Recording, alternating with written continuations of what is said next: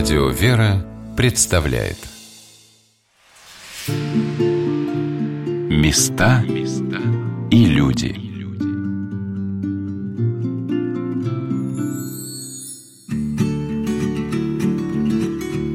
Здравствуйте! В эфире Мария Милюкова. Сегодня я продолжаю рассказывать о местах и людях в жизни святейшего патриарха Московского и всея Руси Кирилла, которому 20 ноября 2016 года исполнилось 70 лет. Мы с вами уже побывали в Санкт-Петербургской духовной академии и знаем, что в самом конце 1984 года архиепископ Кирилл был переведен из северной столицы в город Смоленск. Возможно, причиной перевода была его активная деятельность – так, например, первый секретарь горкома Романов, когда вокруг Ленинградской академии стала собираться интеллигенция, заявил, что в колыбели революции за 100 метров от Невского проспекта ректор Кирилл размахался кадилом. В январе 85-го епархия древнего города представляла унылую картину. Всего 35 приходов, большинство в глухих деревнях. Кроме того, коммунистическое влияние здесь было очень сильным – говорит бывший начальник управления по культуре и туризму Смоленской области Сергей Викторович Шуков. Любой человек, отправленный в ссылку в провинциальную область, провинциальный город, в такое лихолетие, быть может, сломался. Святейший патриарх начал подбирать людей, расставлять кадры, возвращать храмы. Не только возвращать, но и восстанавливать, рассказывает митрополит Смоленский Исидор – Владыка Кирилл нашел епархию в крайне тяжелом состоянии. Большинство церквей находилось в удручающем состоянии. Они представляли собой руины. Во многих из них не было священников. Условия, в которых предстояло работать, тоже сильно отличались от петербургских, рассказывает настоятельница Свято-Троицкого женского монастыря игумени Николая. Ой, говорит, приехал я, а дом на Тимирязево был полуразрушенным, крысы бегали. Говорит, мне э, принесли говорит, банку молока трехлитровую. И вот, вот с чего, говорит, я начинал. Везде и всюду, на лошадях, машинах и пешком. Он обошел всю Смоленскую епархию. Только пройдя Смоленщину, я познал Россию, поделится патриарх в своих воспоминаниях. До храмов добирались долго, говорит владыка Вяземский Сергий. Вот я родился в Ярцевском районе. Ближайший храм, который находился от меня, был Смоленский Успенский собор. Представляете? Это 160 километров. И до этого собора необходимо было добираться тремя автобусами. Именно в Ярцево владыка Кирилл решил открывать новый приход Смоленской епархии. Он сказал, поезжай в Ярцево, ко мне приходили бабушки, там необходимо открывать приход. Какой приход? Ведь после войны Смоленской епархии не открывалось ни одного прихода. Но мы были молодыми. Когда православные верующие в Ярцево объединили усилия, архиепископ Кирилл благословил идти к уполномоченному. Я, значит, бабушек собрал, человек 10, рассказал, как надо себя вести, побольше кричать, ругаться, плакать. Вот. И бабушки направить к полномоченному. Я-то не мог их сопровождать к полномоченному. Естественно, я ждал их в парке. Бабушки вышли и говорят, ничего, на этот раз вроде бы не получилось. Несмотря на отрицательный результат, бабушки нисколько не расстроились. Мы поняли, нам здесь ничего не добиться. Сережа, так меня звали в миру и сейчас так зовут, вези нас в Москву. Поедем в Министерство по делам религий. И туда бабушки поехали, и благодаря молитвам Святейшего пробили первый приход. В 86 году на праздник Святой Пасхи. Там уже совершалась божественная литургия. Праздник за праздником на Вознесение, Троицу. Людей становилось все больше и больше, рассказывает первый настоятель тогда еще молельного дома в Ярцево архимандрит Аркадий. Но самый такой был как бы пик – это праздник преображения, когда у нас было за 800 человек. Весь двор облеплен был а весь этот дом молитвенный, с улицы, вынуты были рамы, окна. Жара э, страшная была. Тогда вот это дало такой толчок, что да, храму быть. Это была радость, это была первая победа. Состояние действующих храмов тоже оставляло желать лучшего. О том, как выглядел к приезду владыки Кирилла главный собор Смоленска Сергей Викторович Жуков. Здесь все было темно, иконостас темный, иконы темные, здесь требовалось только сделать. Ведь то, что сейчас боголепие, это святейший, это его труды, это его родение, это ведь э, реставрация Дигитрии, это ведь реставрация плащаницы, это уникальные труды, это риск огромнейший. Смоленская икона Пресвятой Богородицы Адигитрия – одна из главных святынь православного мира. У этого образа просил заступничество Божией Матери главнокомандующий российской армией Михаил Кутузов во время знаменитого молебна перед Бородинским сражением. Музейщики кричат, не смейте трогать, она разваливается, давайте ее законсервируем, в 3-4 капсулы положим и все. Плащаница, посмотрите, люди приходят, вот все сделано. Посмотрите Адигитру и вернули первописанный образ. Свято-Троицкий собор в Вязьме, как и Успенский в Смоленске, главный. В начале 90-х он тоже требовал капитального ремонта и даже спасения. Археологи начали копать, а храм был построен еще при царе Алексее Михайловиче в 1674 году. И фундаментом для этого храма служили дубовые сваи. И когда их расконсервировали – то храм начал давать трещины, храм начал разваливаться, потому что начали рассыпаться сваи. Если бы не святейший патриарх, храм бы этот, я думаю, уже, наверное, развалился бы и не смог бы вместить с такое множество из мечей, которые сегодня приходят в этот э, соборный храм. Занимался владыка и восстановлением сельского хозяйства – Матушка-настоятельница Свято-Троицкого женского монастыря Николая рассказывает, как познакомилась с владыкой Кириллом еще в миру, когда работала в строительной организации, куда обратился митрополит за помощью в расселении дома под приют. Позже она уехала из Смоленской епархии и жила в монастыре Ворши, где и приняла монашеский постриг. А потом, когда он узнал, что я Ворши, он сказал немедленно возвращаться в свой Смоленск и в свою епархию. Давай возвращайся, мне тут надо тоже, работы много. Вот и попала к святейшему. Приехал, привез меня сюда и говорит, ну вот, матушка, давай, говорит, посмотрим э, площадь земли, давай объедем. Сел за, за руль, посадил меня рядом, и пошли мы с ним объезжать земли, которые принадлежали епархии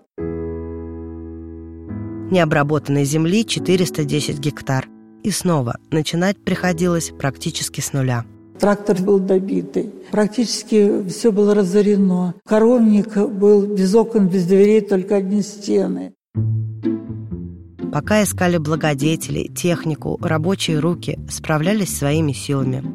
Вот здесь архиерей сам копал картошку, собирал колорадских жуков – Сегодня хозяйство кормит и Свято-Троицкий женский монастырь, несколько храмов епархии, детский дом. Что-то идет на продажу, еще помогают больницам, домам престарелых, да и просто людям, оказавшимся в беде.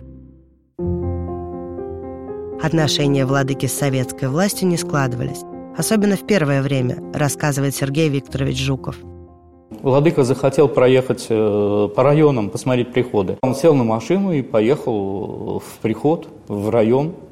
После этого его пригласили к уполномоченному по делам религии и сказали, «Владыка, не надо вот без нас ездить, вот э, совсем не гоже».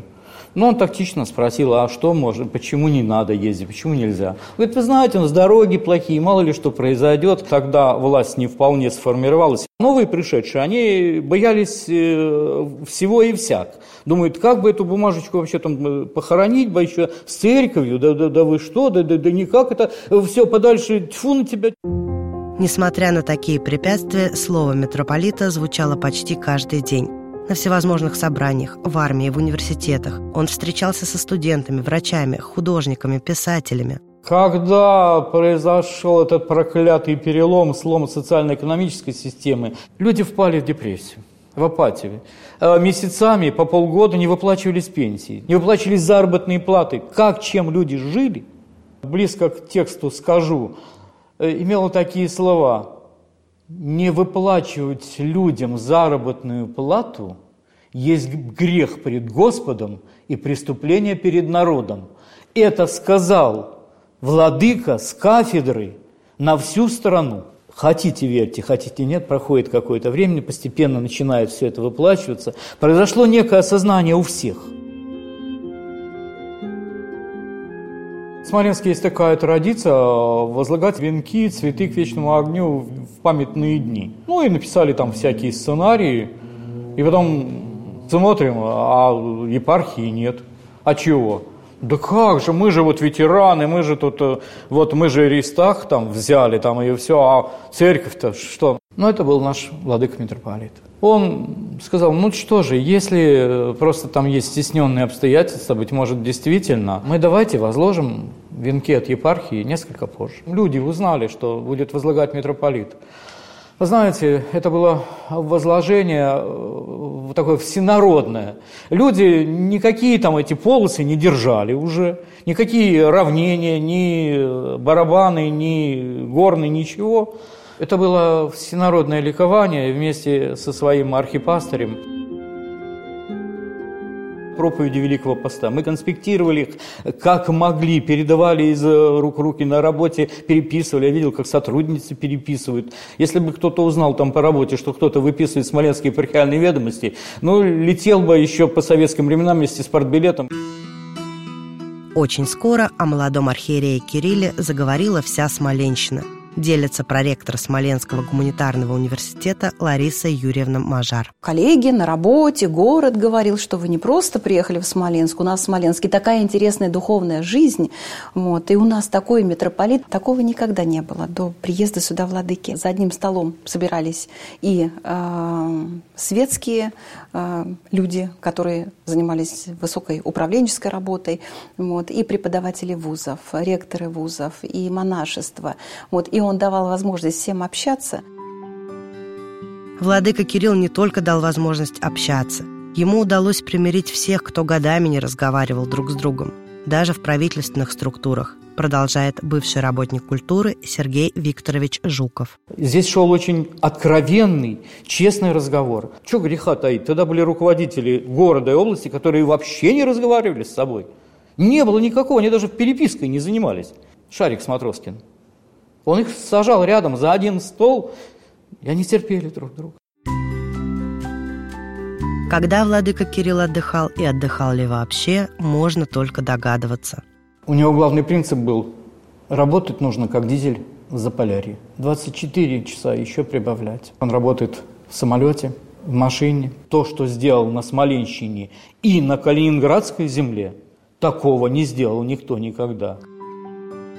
Например, один день приема владыки выглядел так, говорит матушка игумня Николая. Вообще, хочется сказать о таких людях, это соль земли, умнейший. Он мог говорить на любых уровнях. Вот, например, вот э, до меня вызвал там э, какую-то бабу Машу, и она чего-то докладывала, говорила, жаловалась. После нее зашел э, посол Германии – но он же не говорил, как с бабой Машей. После посла Германии зашла я. К вечеру дождалась в своей очереди Татьяна Петровна Довгий, заместитель начальника департамента по образованию. Наступило мое время, уже это было начало шестого, вот э, на столе э, всего лишь вот чашка э, черного чая, и я увидела стопу, высокую стопу документов. А гриф на этих бумагах, там вот это угловой, угловой гриф, там и Министерство обороны, там и на, и на английском языке, то есть это серьезные большие бумаги федерального уровня. А рядом лежит журнал «Протоколы педсоветов гимназии номер один города Смоленска». Она стоит рядом с дипломатическими бумагами. Для митрополита не было маленьких дел и маленьких людей. Наш разговор закончился, большой соборный колокол ударил.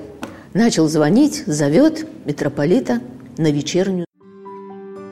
А после службы в окнах владыки снова зажигался свет, продолжает Елена Васильевна Полянская, ректор Смоленского межепархиального духовного училища. Когда э, какой-то вопрос не до конца был решен, и звонил секретарь в половине двенадцатого ночи и позже, и говорил, что вот владыка принял решение, вы можете приехать сейчас, да? И прием продолжался в 12 ночи и так далее, и так далее. А потом были отчеты в Москву и звонки из-за границы. В Америке как раз наступал рабочий день. Так, благодаря работе митрополита Кирилла, на Кирилла и Мефодия спустя более века впервые в Смоленске отмечался праздник славянской письменности и культуры. Был и крестный ход, в котором участвовали свыше тысячи гостей, в том числе и из-за рубежа. Отношения церкви и общества коренным образом изменились в 1988 году, когда праздновалось тысячелетие крещения Руси. Вот как написал об этом сам владыка Кирилл в одном из своих отчетов. Можно с уверенностью сказать, что тысячелетие помогло осознанию исторической связи поколений. В каком-то смысле примирило людей, явилось поводом для очень трогательного, видимого выражения единства нашего народа. Этот праздник стал переломным моментом в отношениях с властью и серьезным шагом вперед, говорит архимандрит Аркадий. За многие годы, когда церковь попиралась, притеснялась, которой закрывался право голоса, вот, а теперь она открыто могла уже свидетельствовать о себе, что да, она жива. Уже и уполномоченный присутствовал за богослужениями. Для владыки, конечно, это была большая школа, где он как бы ставил те эксперименты даже, может быть, которые здесь опробировались, а потом они применялись и в других епархиях. Таким образом, владыка Кирилл создал Первый народный собор, на котором представители всех слоев общества и конфессий решали актуальные вопросы.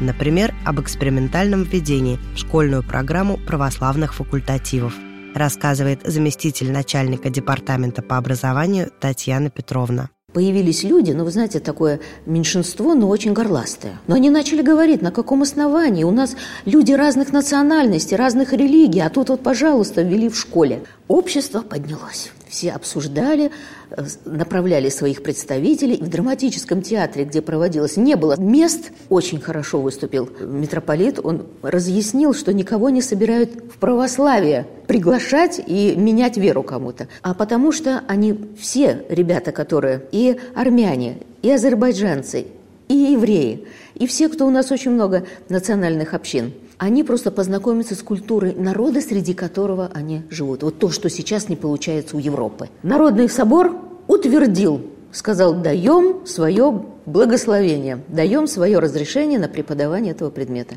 И я хочу сказать, что такой импульс сообщил митрополит Кирилл этому делу, что если вот в начале, в 98 году у нас 3000 детей э, слушали эти факультативы, то теперь у нас более 22 тысяч. Ребят, 370 школ. За первый православный учебник со времен царской России, как одного из авторов, Татьяну Петровну наградили орденом святой равноапостольной княгини Ольги. По нему дети занимаются и сегодня. Потом начали писать и в Калуге, и в Белгороде, и на Кубани. Но мы были первыми. Кроме того, именно здесь, буквально через дорогу от Успенского кафедрального собора, владыкой Кириллом был впервые открыт православный детский сад.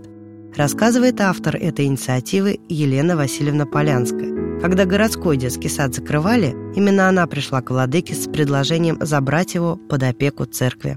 Здесь с малых лет детишек начинали приучать к жизни по заповедям Божиим. Мы покупали, ставили свечки, носили записочки, с удовольствием клали поклоны, когда это можно, да, пели вместе соборно молитву «Отче наш» символ веры. И, конечно же, обязательно причащались. Когда он причащал их, не нужно было ребенку говорить, как его зовут. Можете себе представить. Всех до одного он помнил и знал. И если детского сада не было или мы опаздывали на службу, а, то он беспокоился. А где детский сад? Логичным продолжением открытого детского сада, гимназии, введение православия в школах стало открытие духовной семинарии и работа со студентами светских вузов. Так владыка Кирилл поддержал смелую инициативу – открытие в Смоленске первого негосударственного университета. Воспитание будущего поколения всегда, и это аксиома, было для митрополита в приоритете, рассказывает проректор Смоленского гуманитарного университета Лариса Юрьевна Мажар. Мы собрали на встречу студентов.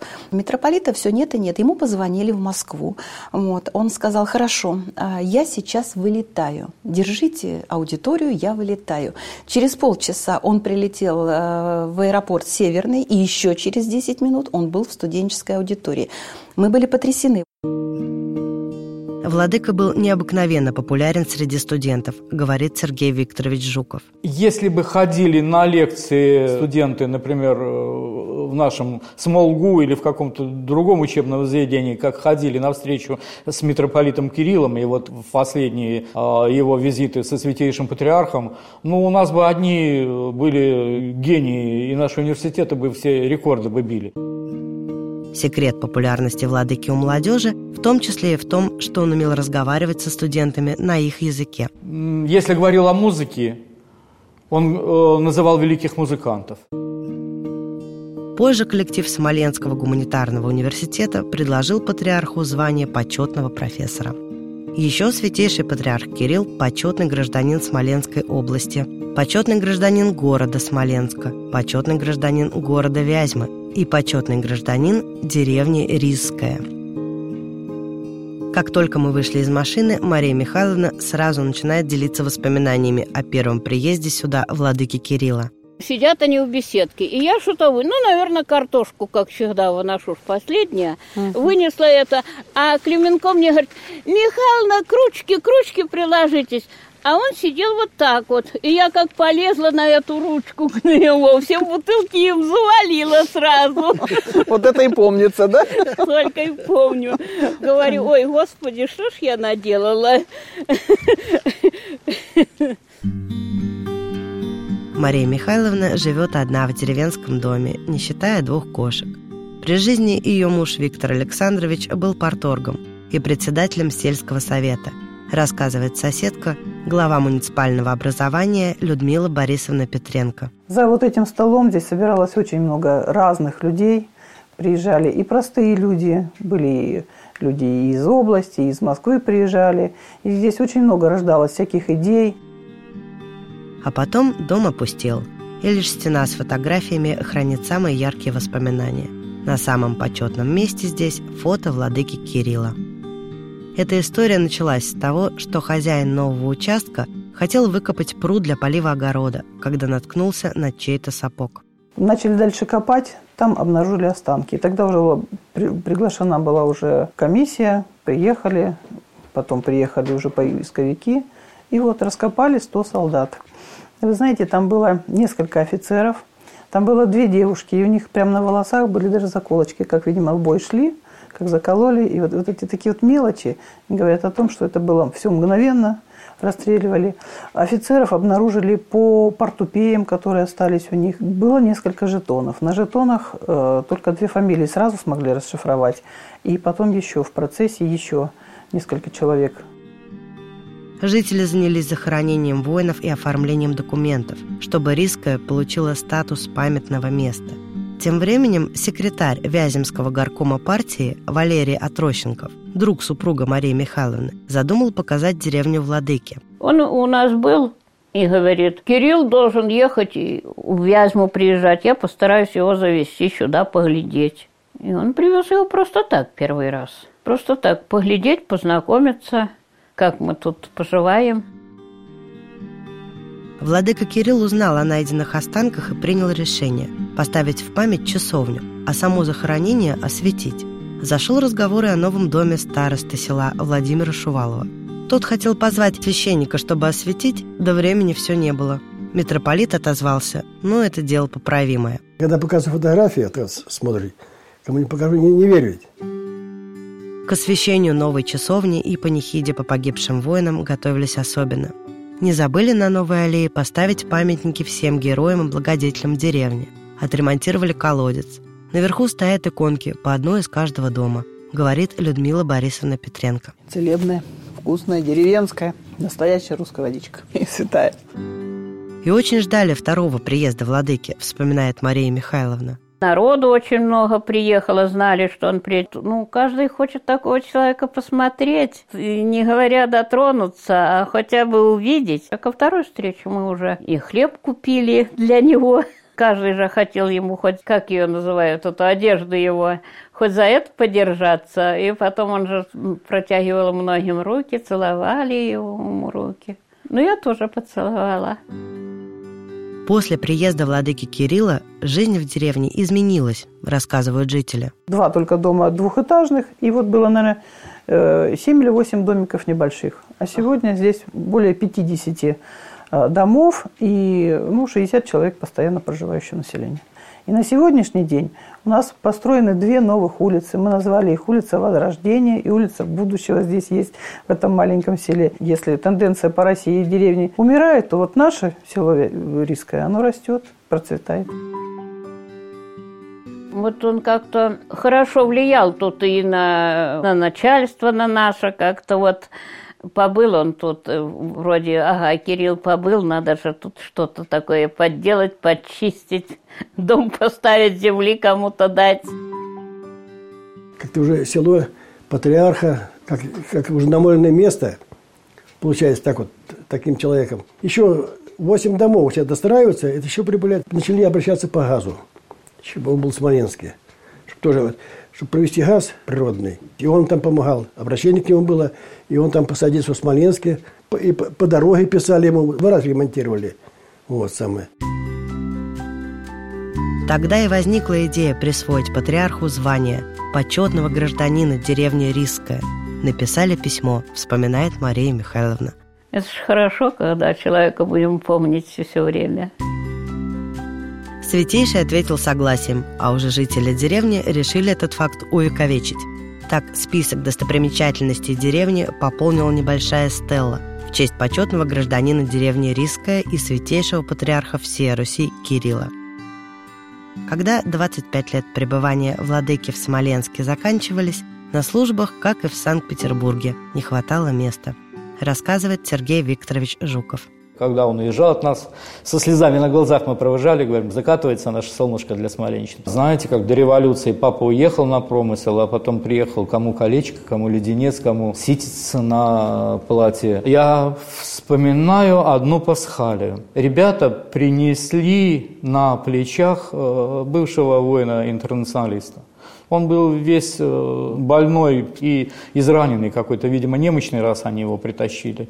Он покрикивал, и, по-моему, немножечко от него разило спиртным. Все тут зашумели, зашумели. Вон, вон, вон. И здесь во время службы вышел владыка митрополит и сказал, поближе его поставьте, пусть слушает Слово Господне. Это потрясло всех. Вот такой он. Сейчас ему, как он говорит, молитесь обо мне, и мы молимся. С благодарной Смоленской и Вяземской землей звучат поздравления с юбилеем святейшего патриарха Московского и всея Руси Кирилла. Ваше Святейшество, я бы хотел вас поздравить с вашим славным юбилеем. От имени всего того духовенства, которое вы рукоположили на нашей Смоленской земле. А такого духовенства более 90%. А молитвы, которые идут с вашей смоленской земли. Думаю, что они всегда слышимы самим Богом.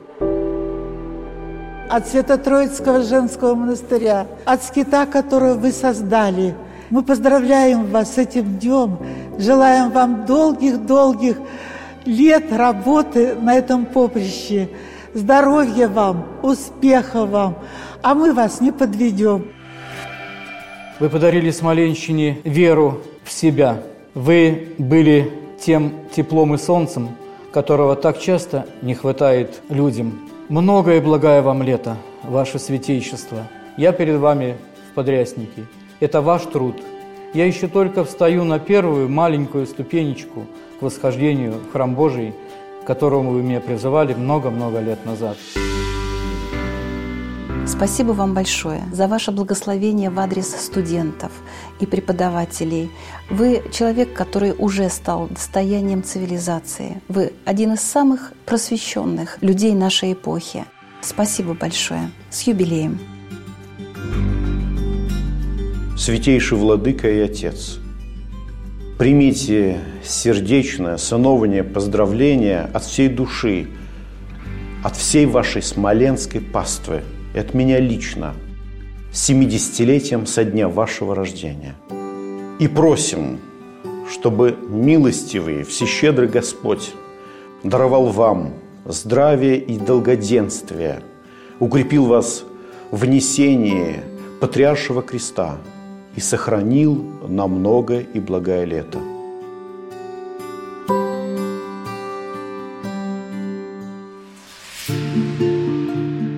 Места и люди.